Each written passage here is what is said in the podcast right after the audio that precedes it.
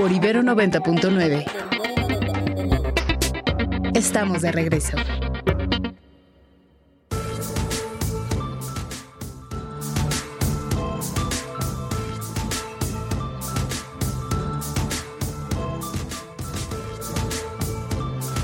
Son las 8 con 13, ya está mi querido Ernesto Soy Ernesto, ¿cómo estás? Mi querido Mario, ¿cómo estás? Muy buenos días. Bien, muy bien, muchas gracias. Así, saludos a todos en cabina y a todos los que nos escuchan. ¿Cómo estás tú de tus ojos?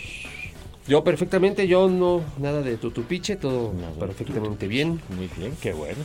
Me alivio con tecito todas las mañanas cuando de pronto sale una que otra impureza, pero Ajá. 100%. Oye, ¿y, el presidente cómo está? ¿Qué dice en esta mañana? Que anda en Acapulco, ¿no? El presidente. Anda en Acapulco, el presidente ¿En la base visita el estado de Guerrero en la base militar, por supuesto, es, donde, está ofreciendo su conferencia matutina. Ahí está medio gabinete, porque hoy han, han dado a conocer su informe de lo que se ha avanzado en la ayuda a los habitantes de Acapulco y de Coyuca de Benítez luego del paso del huracán Otis en octubre pasado. Y que bueno hoy vuelve a reiterar la gobernadora Evelyn Salgado que pues hace tiempo que no la veíamos a pesar de todo lo que está sucediendo en su estado hoy sí aparece allá en Acapulco para hablar acerca de que pues se ha trabajado al 100% con el gabinete de gobierno federal que se ha atendido a más de 256 mil familias que resultaron afectadas por el paso del meteoro. Ella destaca particularmente que se ha avanzado ya en la entrega de los últimos cuerpos a las personas que lamentablemente perdieron la vida a sus familiares y por parte del secretario de la Marina que solamente quedan 24 personas por encontrar de las poco más de 100 que habían sido reportadas como desaparecidas luego del paso del huracán. Han dado cada quien el parte de lo que corresponde al avance en la ayuda de sus sectores por parte del titular de la defensa, 190 mil en seres domésticos se han entregado a las familias. Por parte de lo que es la SEDATU, 65 mil viviendas también se han iniciado su proceso de reconstrucción. 627 en Coyuca de Benítez, 69 mil en Acapulco. Y también por parte de la Secretaría de Educación Pública y de Salud, el 90% de la reactivación de sus respectivas actividades, tanto en planteles escolares como en hospitales. La rehabilitación también del 80% de los caminos que fueron afectados por parte de la Secretaría de Comunicaciones y Transportes. La canciller habla acerca de que ya o a partir de hoy se reabre la oficina para la entrega de transportes y la Secretaria de Seguridad Rosicela Rodríguez de que se han realizado ya con mucho éxito dos tianguis del bienestar en diferentes comunidades de Acapulco. Destaca. Perdón que te interrumpa Ernesto, pero es que ahora que te escucho con este recuento, es increíble cómo de pronto las autoridades viven en una realidad distinta del resto de la gente. Porque te, lo pregunto, ¿han dicho algo del crimen y de cómo está operando el crimen hoy en Guerrero? De lo que ha pasado las últimas dos semanas en Tasco, en Chilpancingo, en Acapulco, incluso del diálogo que hoy se publica en Reforma Universal público de obispos con integrantes del crimen este, porque pareciera que estamos hablando, o sea, estamos hablando del mismo estado del que nos estás contando ahora, ¿no? Así es, es justamente el pueblo paralelo, la realidad paralela que se vive por parte del presidente de, su gobierno, que hoy, y justamente te lo quería plantear así, mi querido Mario, de hecho la Secretaria del Bienestar se toma un momento para informar acerca del resultado que tuvo una encuesta en donde se preguntó a los habitantes de Acapulco y de Coyuca de Benítez de qué colores que quieren ver de nuevo a su comunidad una vez reconstruida. Y es que a través de convenios con las empresas que se dedican a la pintura, pues se va a pintar de distintos colores las fachadas de las casas para que se vea una un aspecto muy colorido y seguramente quienes son muy avisados al turismo y han conocido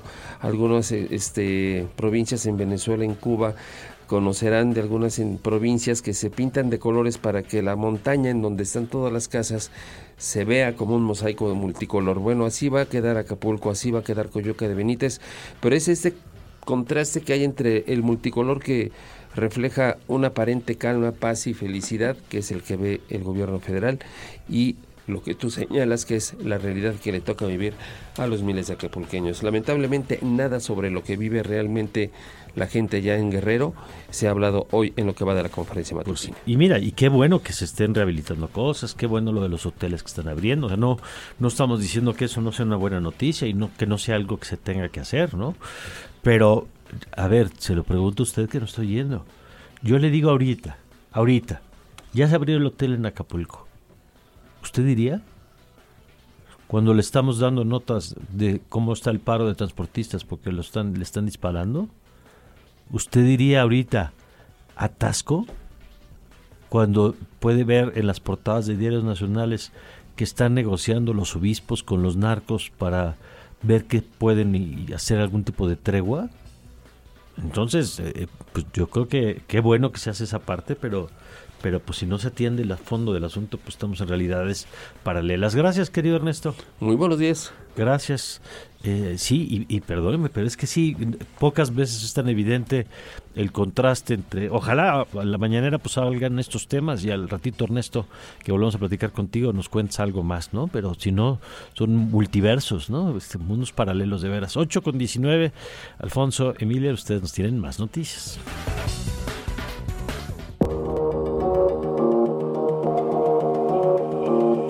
Estas son las noticias. Les contamos que en Guerrero, lugar donde hoy ofrece el presidente su conferencia mañanera, como ya nos lo platicó Ernesto Osorio, José de Jesús González, obispo de la diócesis de Chilpancingo, reveló que junto a los otros tres obispos de Guerrero sostuvieron reuniones con jefes del crimen organizado para buscar una tregua en esta entidad tras la ola de violencia que afecta al Estado. La reunión se realizó a finales del año pasado, pero no hubo acuerdos porque ninguno de ellos estuvo dispuesto a ceder sus territorios del Senado que 80 marinos y soldados viajen a Panamá a buscar al general mexicano Catarino Erasmo Garza Rodríguez, quien desapareció hace más de un siglo. A petición del presidente Andrés Manuel López Obrador, los militares de Panamá estarán del 19 de febrero al 16 de abril para participar en las labores de búsqueda, excavación y repartición de los restos del general mexicano. Y sobre el paro de transportistas, Carlos García de la Alianza Mexicana de Organizaciones de Transportistas comentó con nosotros hace unos momentos que mantendrá su protesta de hoy en carreteras, pero no afectarán el tránsito, pues se colocarán a un lado para llamar la atención de la gente, así nos lo dijo. Pues echan la bolita que ya no me toca a mí, esto y el otro, entonces pues yo creo que la seguridad es, es parte de todo. Ahora será todos, todos los compañeros este, estarán en la orilla de la carretera. No habrá bloqueos porque nos queda claro que pues no podemos afectar a la ciudadanía, a gente que no tiene la culpa de esta situación y que también está siendo afectada. No habrá bloqueos entonces. Eh, entonces, entonces, ¿cómo se va a dar la manifestación hoy? Nos, nos, nos pondremos a la orilla de la carretera. Okay. En, en algunos lados, pues, si no hay si no hay lugar, será ocupar un carril, pero, pero siempre dejando la este, vía libre. Y también en este espacio, la catedrática investigadora Catalina Pérez ofreció su opinión sobre el papel del ejército durante el actual sexenio, sobre todo en la antesala del fin del mandatario, del mandato del presidente Andrés Manuel López Obrador.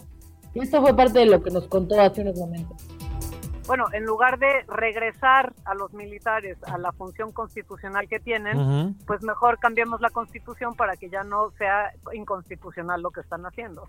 Y eso es un poco lo, que vemos aquí, o no, no es un poco, es lo que estamos viendo aquí.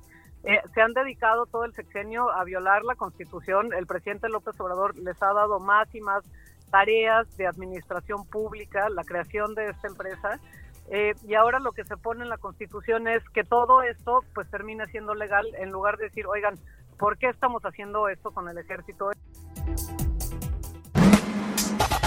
El mundo a través del deporte. Crack 90.9 Y ahora sí es momento de irnos largos y tendidos con toda la información deportiva a cargo del crack de Ibero 90.9, Omar García. Omar, ¿qué tal? Te saludo nuevamente. Querido Alfonso, qué gusto saludarte de nueva cuenta y pues vámonos largos y tendidos. Por una parte se reactiva la actividad en el Campeonato Mundial de Deportes Acuáticos en eh, Doha y buenas noticias en esta mañana para la delegación mexicana. María José Mata se metió a las semifinales de los 200 metros mariposa y está ya dentro de las mejores 16 eh, del mundo. Así que bueno, pues ya metida dentro de esta élite mundial, todavía buscando el cupo, el cupo para los Juegos Olímpicos de París 2024. Por otro lado, eh, actividad ayer de la fecha 9, partido anticipado en el clausura 2024 de la Liga MX masculina. Los Pumas empataron a cero con el Atlas en el Estadio Jalisco en un partido pues bastante, bastante ríspido y que eh, pues incluso terminó por ahí con una tarjeta para Gerardo Alcalá que se va expulsado y no podrá estar ante Santos en la próxima semana acá en Ciudad Universitaria. Por otro lado hablábamos de eh, fútbol europeo. El día de hoy tenemos la UEFA Europa League ya arrancando su segunda etapa. A las 11:45 tenemos al Feyenoord de Santiago Jiménez que se estará enfrentando a la Roma. También el Galatasaray turco frente a Spartak de Praga. Eh, también eh, el Milan hoy tendrá actividad frente al Rennes de la Liga y el Benfica estará chocando frente al Toulouse. También resultados de la UEFA Champions League. Ayer el Paris Saint-Germain sacó una victoria 2 por 0 sobre la Real Sociedad para llegar a los últimos 90 minutos de estos octavos de final. También la Lazio 1 por 0 sorprendió al Bayern, que vaya que ha sufrido este semestre y ahora también con distancia importante por parte del Bayern Leverkusen en la Bundesliga y sufriendo también en Champions. Y para terminar resultados de la NBA, ayer los Clippers sorprendieron a los Warriors de Golden State 130-125 la victoria para los angelinos. Los Kings de Sacramento también sorprendieron a los campeones Nuggets de Denver 102-98 la pizarra. Los Lakers en triunfo 138-122 sobre el Jazz de Utah y en duelo de Tejanos los Mavericks pudieron sacar también la victoria 116-93 sobre los Spurs de San Antonio. Muy bien, ahí están los resultados. Muchas gracias, como siempre. Omar, te mando un fuerte abrazo. Otro abrazo de vuelta, querido Mari. Pues ya nos escuchamos mañana con lo que se nos viene este fin de semana y por supuesto la jornada del día de hoy. Perfecto, gracias. Omar García con la información deportiva. Radar 99. Radar 99. Bueno, y seguimos con los temas. Eh, Estamos en pleno proceso electoral, usted lo sabe, estamos en la intercampaña y se supone que ahorita no hay campaña, ya sabe que esto de las fotos con el Papa que vamos a ver en las próximas 48 horas no es campaña, ¿eh? son actos de devoción, eh, que bueno, coincide con que son tiempos electorales. El Vaticano, por cierto, pues con mucho oficio, dice nada, de que te doy tu foto primero con Xochitl Gales para que luego digan que yo le di la bendición. Guardamos la foto, viene Claudia Sheinbaum, se toma la foto y entonces ya se liberan las fotos de las dos al mismo tiempo. El Vaticano muestra pues que sigue pesando y que no tiene preferencia por ninguna de las dos, ¿no? Interesante cómo la juego. Ahora sí que no le van a enseñar a estas cosas al Vaticano, que tienen un poquito de horas de vuelo en, en temas de política.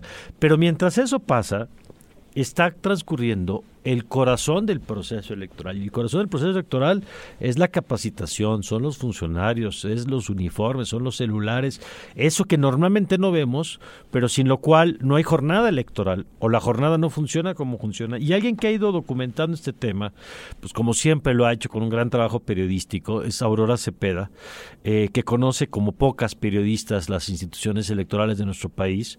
Eh, querida Aurora, como siempre, qué gusto recibirte aquí en Libero. Buenos días.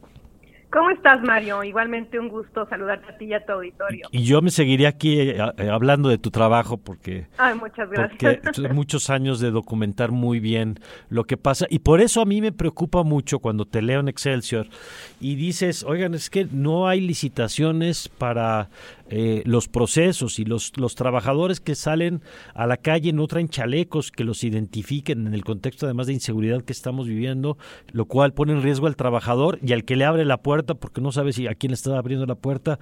Y mi pregunta, Aurora, ahorita nos cuentas con detalles, pero mi pregunta es, ¿habías visto en otros procesos electorales esta misma problemática?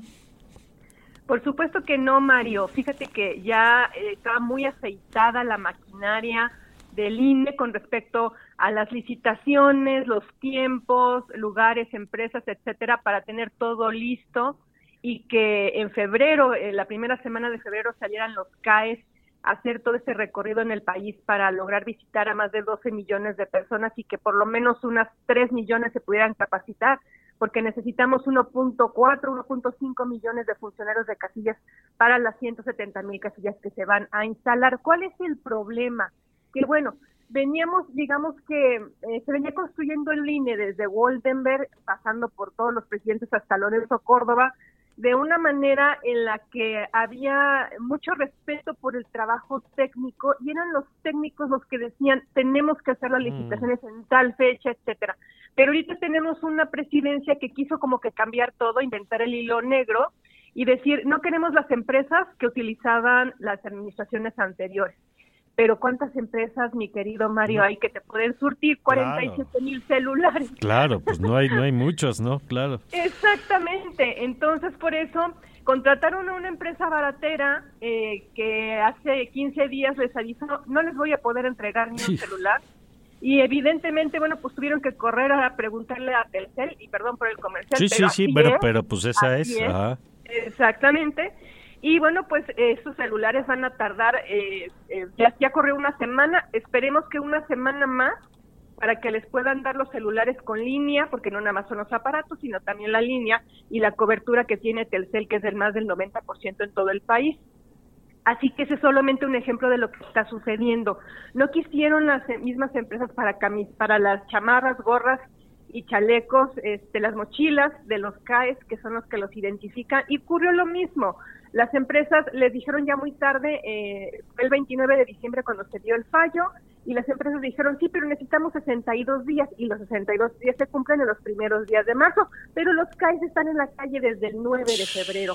Así que serán tres semanas en los que van como que recibiendo de repente que la empresa logró terminar mil gorras, pues vamos a entregar mil gorras, pues que de repente entregaron cinco mil chalecos, pues vamos a entregar, así a cuentagotas van a ir entregando los uniformes y se supone que para marzo ya todos los CAES, los 47 mil, eh, son 42 mil CAES y 7 mil eh, supervisores electorales, es decir, 49 mil personas que están allá afuera eh, visitando a la gente, tengan sus uniformes. Y así te puedo hablar de la plataforma de los cursos del servicio. Eso te iba a preguntar, porque esto que nos estás describiendo que pudiera ser una problemática específica, ¿no? Porque alguien tomó una mala decisión de un contrato. El problema es que por lo que te leemos es una cosa más extendida. Efectivamente, en el SPEN, por ejemplo, el servicio profesional estaban muy molestos por la plataforma nueva que compraron para instalar los cursos. No se les ocurrió respaldar los cursos de la plataforma anterior y esos cursos ya desaparecieron. Segundo, impresoras. Compran la unidad técnica de servicios de informática, impresoras que necesita para todo el instituto y pues la empresa dice no tengo tantas impresoras y rescinden el contrato y no hay impresoras. Compran computadoras nuevas cuando antes las rentaban. Es, es una cosa increíble comprar computadoras en este momento cuando las puedes rentar y la renta ya tenía incluido el servicio del soporte técnico. Es decir, tú tienes una computadora nueva, llega tu soporte técnico, te mete todos los paquetes de sistemas que tiene el INE para una elección, imagínate tú nada más, y, no es el trabajador, no seríamos tú y yo quienes nos ponemos a, meter esos paquetes porque se nos atora, porque no entendemos, porque quién sabe, y comprar una computadora sin soporte técnico. Entonces, todos los trabajadores de las juntas locales, de las juntas distritales, han tenido que ver tutoriales y así de paso por paso y viendo cómo meto 30, 40 sistemas que usa el INE para capacitación y organización electoral a la computadora nueva que me acaban de dar. Así están las cosas en el INE y están solucionando problemas, eh, bombas que les explotan en las manos porque justamente entre que decidieron no utilizar estas empresas que ya se utilizaban y que cambió muchísimo el personal, se ha ido mucho personal que tenía experiencia, han puesto personas mm. nuevas sin capacitación, sin experiencia, que muchas veces ni siquiera cubre el perfil y bueno, pues están tomando decisiones al aventón, decisiones eh, por, pues ves que yo pienso, yo siento, este, hagamos otro, otros este, estudios de mercado, pero los estudios de mercado se tardan mucho. Bueno, ¿para qué te digo? Ahora, está en peligro la elección, hasta ahorita no, hasta ahorita podemos decir que no, pero digamos que esa máquina aceitada, pues la estamos viendo escupir tuercas por todos lados. bueno, pues sí, ya nos dejaste esa imagen, Aurora, porque creo que ilustra bien pues cómo esa maquinaria no está funcionando y, y si nos lo permites, Aurora, te damos lata pronto para que platiquemos de la ausencia de nombramientos y el otro jaloneo que traen para darle a la presidenta facultades de ya nombrar permanentemente. En fin, que bueno, pues hay que seguir atentos a lo que pasa con el INE, con el tribunal y seguiremos como siempre atentos a tu trabajo, eh, Aurora. Claro que sí, Mario. Muchísimas gracias y buenos días a todos. Buenos días, gracias a ti. Es Aurora Cepeda, periodista de Grupo Imagen de Excelsior. De veras, sígala usted, léala en Excelsior, léala, en, escúchela en Imagen con su trabajo. Eh, muy delicado esto porque hay instituciones que habían sobrevivido pues a los cambios de gobierno, ¿no? Yo siempre pongo el ejemplo de la política de Estado en materia de vacunación, pues esa con empezó a desmoronarse y luego este sexenio pues, se nos cayó la vacunación. Y el sistema electoral era otro que funcionaba bien, de esas cosas que das por sentado, ¿no? Tú vas a sacar tu credencial de elector y ni siquiera te preguntas si funciona como lo de los pasaportes, ¿no? Que funcionan bien, trámites que, bueno, nada más que aquí hablamos de millones de personas involucradas en cada elección. Eh, me encanta esto que dice Aurora al final, a ver, ¿la elección está en riesgo? No pero eso no quiere decir que las cosas se estén haciendo como tendrían que estarse haciendo. Bueno, vámonos a una pausa y vamos a regresar con Gabriela Siles porque pasó otra cosa importante esta semana. A Pemex, que le acaban de rebajar la deuda y la, calificación y por lo tanto le cuesta más dinero conseguir dinero, le cuesta, sí, le cuesta más dinero porque tiene que pagar más interés para que le presten dinero, le acaban de perdonar un montón de impuestos. Lo vamos a platicar regresando del corte.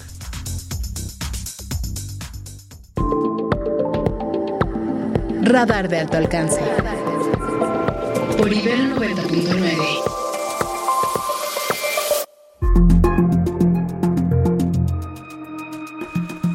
8 con 37 minutos. Saludos a Alejandro Esteves, a Ricardo Vigueras. Gracias a todos los que nos acompañan en esta mañana. Y vamos con Gabriela Sider, que siempre es un gusto saludarla. Eh, Gabriela, ¿cómo estás? Muy buen día. Muy buenos días, Mario. Me da mucho gusto saludarte. Oye, yo llevaba toda la semana esperando este momento porque cuando te leo y, nos cuentas en tu cuenta de, X o de Twitter, que si no te siguen, por favor hágalo, eh, y nos dices, es que a ver, Pemex ha sido noticia la última semana por dos grandes temas, ¿no, Gabriela? Por un lado, la rebaja en la calificación de la, de la nota, que yo lo que decía hace rato a nuestros amigos del auditorio es, ¿Qué significa eso? Pues que ahora cada vez que sales a pedir prestado te cuesta más caro porque ya no tienes fama de confiable, ¿no? Este, Así es. Y entonces eso se combina con que el gobierno, pues para alivianar un poco las finanzas de la empresa, dice, bueno, pues ahora te perdono un tema fiscal y ahí es donde queríamos que nos ayudes a entender, pues qué es lo que le están perdonando y de qué tamaño es eso. Bueno, digo, para empezar, Pemex ya tiene varios años sin grado de inversión, algo así, si lo queremos poner en términos de calificaciones en la escuela, como que ya estaba reprobado. Pero mm. imagínate que tenía un 6 y ahora se la rebajaron a un 4, ¿no? Por eso es que el mercado financiero no reaccionó tanto, porque finalmente ya estaba reprobado, pero de cualquier manera, un recorte en la calificación crediticia quiere decir que es más probable que caigan en incumplimiento. Inclusive lo que dijo esta agencia calificadora de que la empresa estaría quebrada si no fuera por el apoyo del gobierno. Y así es. Y bueno, pues la otra noticia que tú bien mencionaste es que el gobierno mexicano le perdonó el pago de impuestos para el último trimestre del 2023 y enero de este año, con tal de que la petrolera se quede con este dinero y que pueda hacer frente a sus obligaciones, a sus pagos mm. de deuda. Ahora, esto no resuelve el problema de raíz y genera, por el otro lado, presiones en las finanzas públicas. Claro, porque a ver, déjame detenerme ahí tantito, porque cuando uno oye que no paga impuestos, eh, depende de dónde esté parado uno, si es una buena o una mala noticia, ¿no? Sí, y aparte, como que cuando escuchamos finanzas públicas creemos que el dinero es infinito, ¿no? y pues entonces, bueno, pues el dinero, el gobierno tiene un montón de dinero, qué bueno que le perdona a Pemex, pero la realidad es que el gobierno tiene un presupuesto y si estaba esperando recibir estos recursos, pues era porque los iba a aplicar en algo más y entonces no recibirlos, pues de por sí el gobierno ya trae presupuestado para este año un alto déficit, con esto el déficit seguramente se va a ir encima de alrededor del 5.4% del PIB, que es altísimo. Se supone que no debería de superar el 3%, ya el año pasado y el antepasado lo superó. Ahora, para Pemex, ¿qué significa esto? Pues es una ayuda, pero no resuelve los problemas de raíz. Pemex es una petrolera muy endeudada, probablemente la más endeudada a nivel global o la más endeudada de las que reportan información. Y bueno, pues eh, tiene pagos de deuda y con esto, pues con esta ayuda, pues es nada más como si taparan un hueco, pero sin que realmente tenga recursos propios. ¿Qué tendría que hacer Pemex? Pues hemos platicado en otras ocasiones que si Pemex fuera una empresa privada, ya hubiera vendido activos no estratégicos, o sea, mm. algunas de sus máquinas, inclusive plantas completas, para pagar parte de la deuda y hacer más. Ay, te, te perdimos. Vamos a. No sé qué pasó ahorita eh, con Gabriela Siller se, cortó. Bueno, sí, se cortó, pero ahorita restablecemos la comunicación con ella, porque esto es muy importante. A ver, Pemex a final de cuentas es un, actor económico, ¿no? Por supuesto tiene todo un rollo político, incluso un rollo ideológico, simbólico, pero es una empresa a final de cuentas. Todo lo que está diciendo es, a ver, yo te estoy diciendo que no estás produciendo lo suficiente, que estás gastando mucho, eh, no confío en que me vayas a poder pagar. Y entonces lo que dice Gabriel es una empresa normal, pues ¿qué hace? Pues empieza a reducir costos, empiezas a, tener un plan de negocios además claro, que ahorita vamos a, recuperar la conversación con ella para que nos conteste esto, ¿no?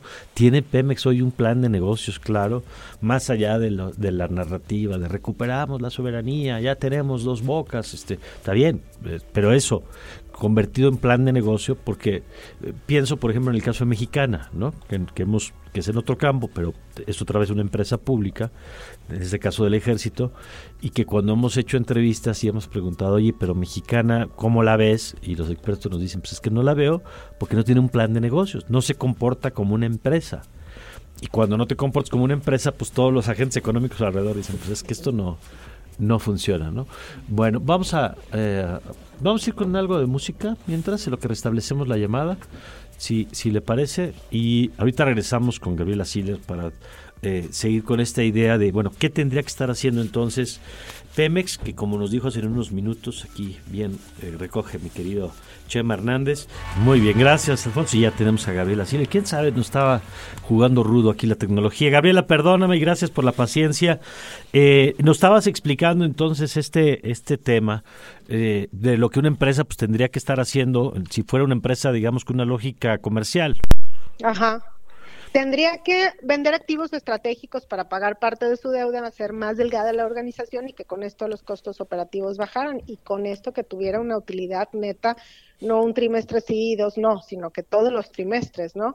Y también con esta utilidad neta positiva seguir pagando el resto de la deuda, porque si no es como un barril sin fondo. Y además, pues los recursos no son ilimitados y ya platicamos que las finanzas públicas pues están de por sí presionadas y un alto déficit pues va a generar mayores presiones inflacionarias. Y bueno, pues también pensando en el futuro, ¿qué va a ser la petrolera? Va a seguir necesitando el apoyo del gobierno, porque inclusive ya en el presupuesto para este año estaba contemplado un apoyo de 145 mil millones de dólares. Entonces, que además también le estén perdonando impuestos, pues hace pensar que, que con ese apoyo extraordinario la petrolera va a salir a flote y que entonces, pues, ¿qué va a pasar después con las finanzas públicas? Esto lleva a pensar pues que podríamos estar expuestos a un recorte en la calificación crediticia de la deuda soberana de México si el gobierno sigue insistiendo en apoyar a Pemex. Y yo creo que Pemex va a ser uno de los grandes retos para la siguiente administración. La verdad es que sin que hagan estos ajustes en la petrolera, que además de que, que no han hecho los ajustes, más bien han ido al contrario, ¿no? Con la compra de Deer Park, con dos bocas, es decir, están ampliando y sobre todo la parte de refinación que no es rentable. Eh, ¿Pemex tiene hoy, Gabriela, un plan de negocios que el mercado reconozca? Bueno. Sí, eh, te decía, Pemex tiene... A, ver, ¿ahí me escuchas? Bueno. A ver, eh, vamos a restablecer. A ver, ¿ahí me escuchas, Gabriela? No, quién sabe qué. Bueno, hoy de plano los fierros están que nomás no, no nos ayudan. Eh, porque justamente para tener esta idea de eh, si tiene un plan y el mercado está reconociendo, porque el tema es el efecto contagio que puede tener. Pero bueno, vamos a ver si podemos ahorita restablecer con Gabriela y si no, ahorita le eh, pedimos a ver si podemos conversar con ella el día de mañana. Pero miren, tenemos en la línea a Gilberto Alcaraz Orozco, director del grupo Elvex, a quien le agradezco que nos tome esta llamada. Gilberto, ¿cómo está? Buen día. ¿Qué tal? Muy buen día, Mario. Gracias por invitarme y un saludo a tu auditorio. Gracias a usted y para compartir sobre este libro, México 10 Emprendedores Sustentables, que bueno, si siempre el tema ha sido relevante, creo que hoy todos, por razones obvias, Gilberto, somos más sensibles a, a este trabajo. Sin duda, Mario. A ver, sí es un tema de coyuntura, pero la verdad es que no. Eh, la realidad es que el mundo trae una agenda con el tema hídrico, del estrés hídrico de, más de 50 años.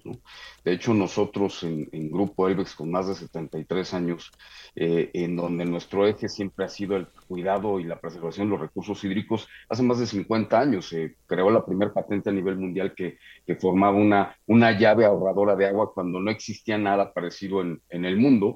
Y esta obra, esta obra coordinada por Juan del Cerro y Mónica Caballero, que nace del líder editorial y del TEC de Monterrey, de la Escuela de Negocios del TEC de Monterrey, aborda 10 casos, 10 soluciones muy puntuales, con datos muy interesantes de lo que se está haciendo para mejorar eh, la situación del uso eficiente del agua, porque creo que hay un factor importante eh, eh, en el que tenemos que entrar.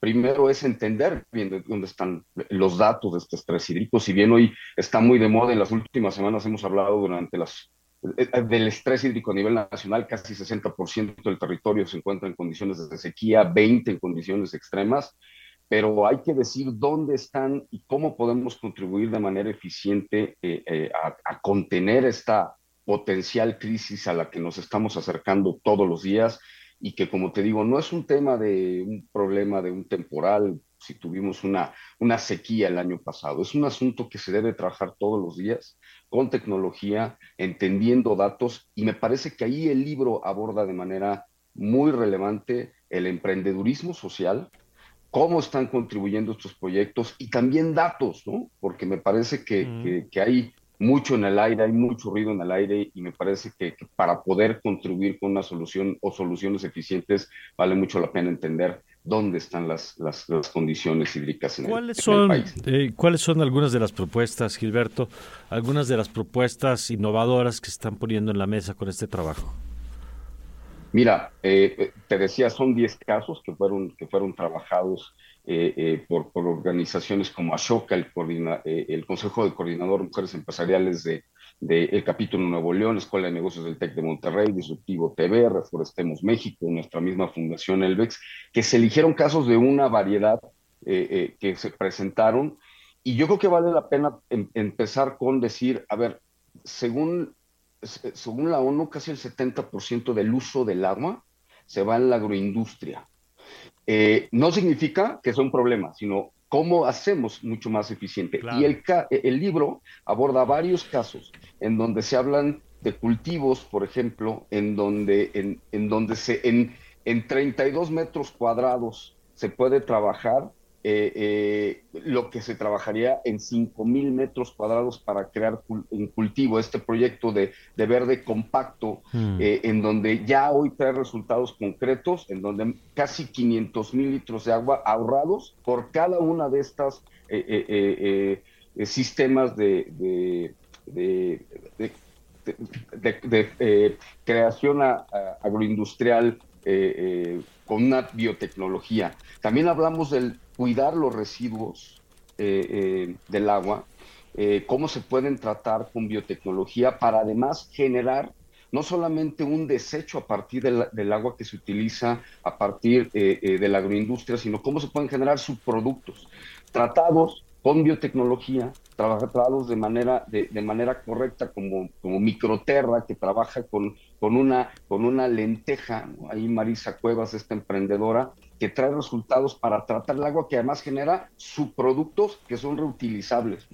Eh, eh, ecobiosis, por mencionar eh, otro, que trabaja con la industria del alcohol, que tiene una vez en el proceso, evidentemente, después del proceso de la generación de los alcoholes, se genera una gran contaminación, pero cómo se tratan estas aguas con biotecnología y cómo se puede beneficiar de manera importante para reutilizar ese tipo de agua, donde hoy ya hay resultados de más de un millón de habitantes beneficiados en mm. Veracruz, por darte algunos ejemplos. Eh, la verdad es que hablamos de proyectos que tienen que ver con el campo, pero también en las ciudades. Por ahí hay un proyecto bien interesante que tiene que ver con, con el tratar de evitar las fugas en las ciudades, donde sabemos que se llega a perder hasta el 50% del agua en las ciudades. Bueno, cómo trabajar con tuberías para evitar las fugas sin necesariamente abrir, por ejemplo, las calles con una tecnología mm. muy interesante que trae ahí Tubepol. Un poco contexto general eh, eh, de, lo que ve el libro, que además se lee muy rápido, de manera muy eficiente y habla del emprendedurismo que me parece fundamental, pues sí. Eh, que, es una forma de llegar a los jóvenes. Y en estos temas más necesario que nunca. Gilberto, ¿dónde puede la gente que nos está oyendo consultar el libro? Gracias. Mira, se va a presentar precisamente en la FIL de, minería el próximo 29 de febrero y a partir de ahí pues lo puedan encontrar precisamente en las librerías a lo largo del país. Los invitamos a que nos acompañen precisamente en, la FIL de, minería este 29 de febrero. Eh, es un gran libro, me parece que entra en un tema fundamental para hacer sostenible nuestro futuro con las actividades eh, eh, como las hacemos hoy de manera comercial, pero cuidando el medio ambiente y el agua. Pues felicidades por esta iniciativa. Gilberto, muchas gracias. Gracias, un fuerte abrazo. Gracias. Gracias, Gilberto Alcaraz Orozco, el es director del Grupo Elbex y quien impulsó este libro, México 10 Emprendedores Sustentables, en torno al tema del agua, editado por Lead Editorial MEX. Lead Editorial MEX. Bueno, pues ahí está, 8.55 y nos vamos con Ernesto Osorio porque al final el presidente sí habló de ese tema gracias a una reportera, Sara Pablo, ¿no? Así es. de, de fórmula. Así es, ella fue la que le cuestiona directamente al presidente sobre qué es lo que él piensa de lo que está sucediendo en Guerrero, le comenta lo que sucede en Chilpancingo, lo que está pasando en otros municipios con la delincuencia organizada y de este encuentro que estuvo que tuvo con los obispos, que tuvieron los obispos con algunos representantes de la delincuencia organizada y bueno, el presidente directamente lo que responde es que está bien, que todo intento por llegar a la paz en el país está muy bien visto y que él va a respaldar este tipo de acercamientos. Vamos a escuchar cómo fue que lo comento. Bueno, siempre los sacerdotes, eh, pastores, integrantes de todas las iglesias participan, ayudan en la pacificación del país. Lo veo muy bien. Creo que todos tenemos que contribuir a conseguir la paz. Desde luego, la responsabilidad de garantizar la paz y la tranquilidad es del Estado. Eso debe de quedar muy claro. Anteriormente eh, el Estado se desatendía, llegaron a crear las autodefensas, desde luego no formalmente, pero era un hecho de que se contaba con el apoyo del gobierno para la creación de las autodefensas. Del presidente lo que agrega es que siempre y cuando no se conceda impunidad o que se le dé licencia para que los delincuentes puedan hacer de las suyas todos los esfuerzos que se puedan alcanzar mediante ese tipo de encuentros serán bien vistos por su administración. Él marca una diferencia con gobiernos anteriores en donde, dice eh, se dejó perder los valores familiares y en una de esas resbala un poco y pues ahora sí que balconea a la familia de Cuauhtémoc Blanco porque dice que sus hijos, sus hermanos que tienen más de 40 años siguen viviendo en el seno familiar y que, bueno, ellos dicen que su mamá todavía los llama sus bebés. Dice, es algo que tiene la sociedad mexicana que se tiene que valorar y que ha hecho que la sociedad mexicana no llegue a niveles tan bajos en la violencia, a un infierno, como lo han hecho ver algunos medios que dice el presidente, exageren en ocasiones cuando se dan a conocer de estas noticias. Él comenta una vez más que su administración ha marcado diferencia con lo que se en gobiernos anteriores y que si alguien, alguien detonó esta violencia y la guerra en contra de las organizaciones del crimen organizado fue justamente el gobierno de Felipe Calderón cuando declaró la guerra en contra de los cárteles de la droga que dice, pues bueno, llevó al territorio de la violencia que tenemos actualmente a nuestro país. Y es parte de lo que va explicando el presidente ante esa pregunta que le ha hecho la reportera allá en Acapulco al presidente. Bueno, pues muchas gracias Ernesto. Muy buenos días. Buenos días, mañana ya le seguimos con el tema. Alfonso, muchas gracias. Nos vamos, querido Mario. Gracias a todo el equipo y gracias por escucharnos. Gracias, Emilia. Gracias a todos, que tengan una excelente semana a todos los que nos escuchan. Muchas gracias, Emilia, Alfonso, Ernesto, Emilio, José María. Caroline, que por ahí anda también en la producción, a Mario. Gracias a todos, a eh, por supuesto siempre al frente, a Gio. Eh, nosotros les dejamos con el vórtice y les esperamos mañana desde las 7 de la mañana con toda la información que ya vio que pues hoy estuvo cargadito y mañana también. Así que aquí les esperamos. Yo soy Mario Campos y le deseo como siempre que tenga usted un magnífico, pero un magnífico día.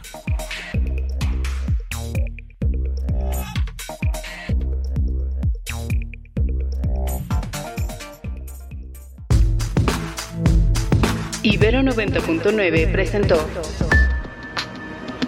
Radar 99.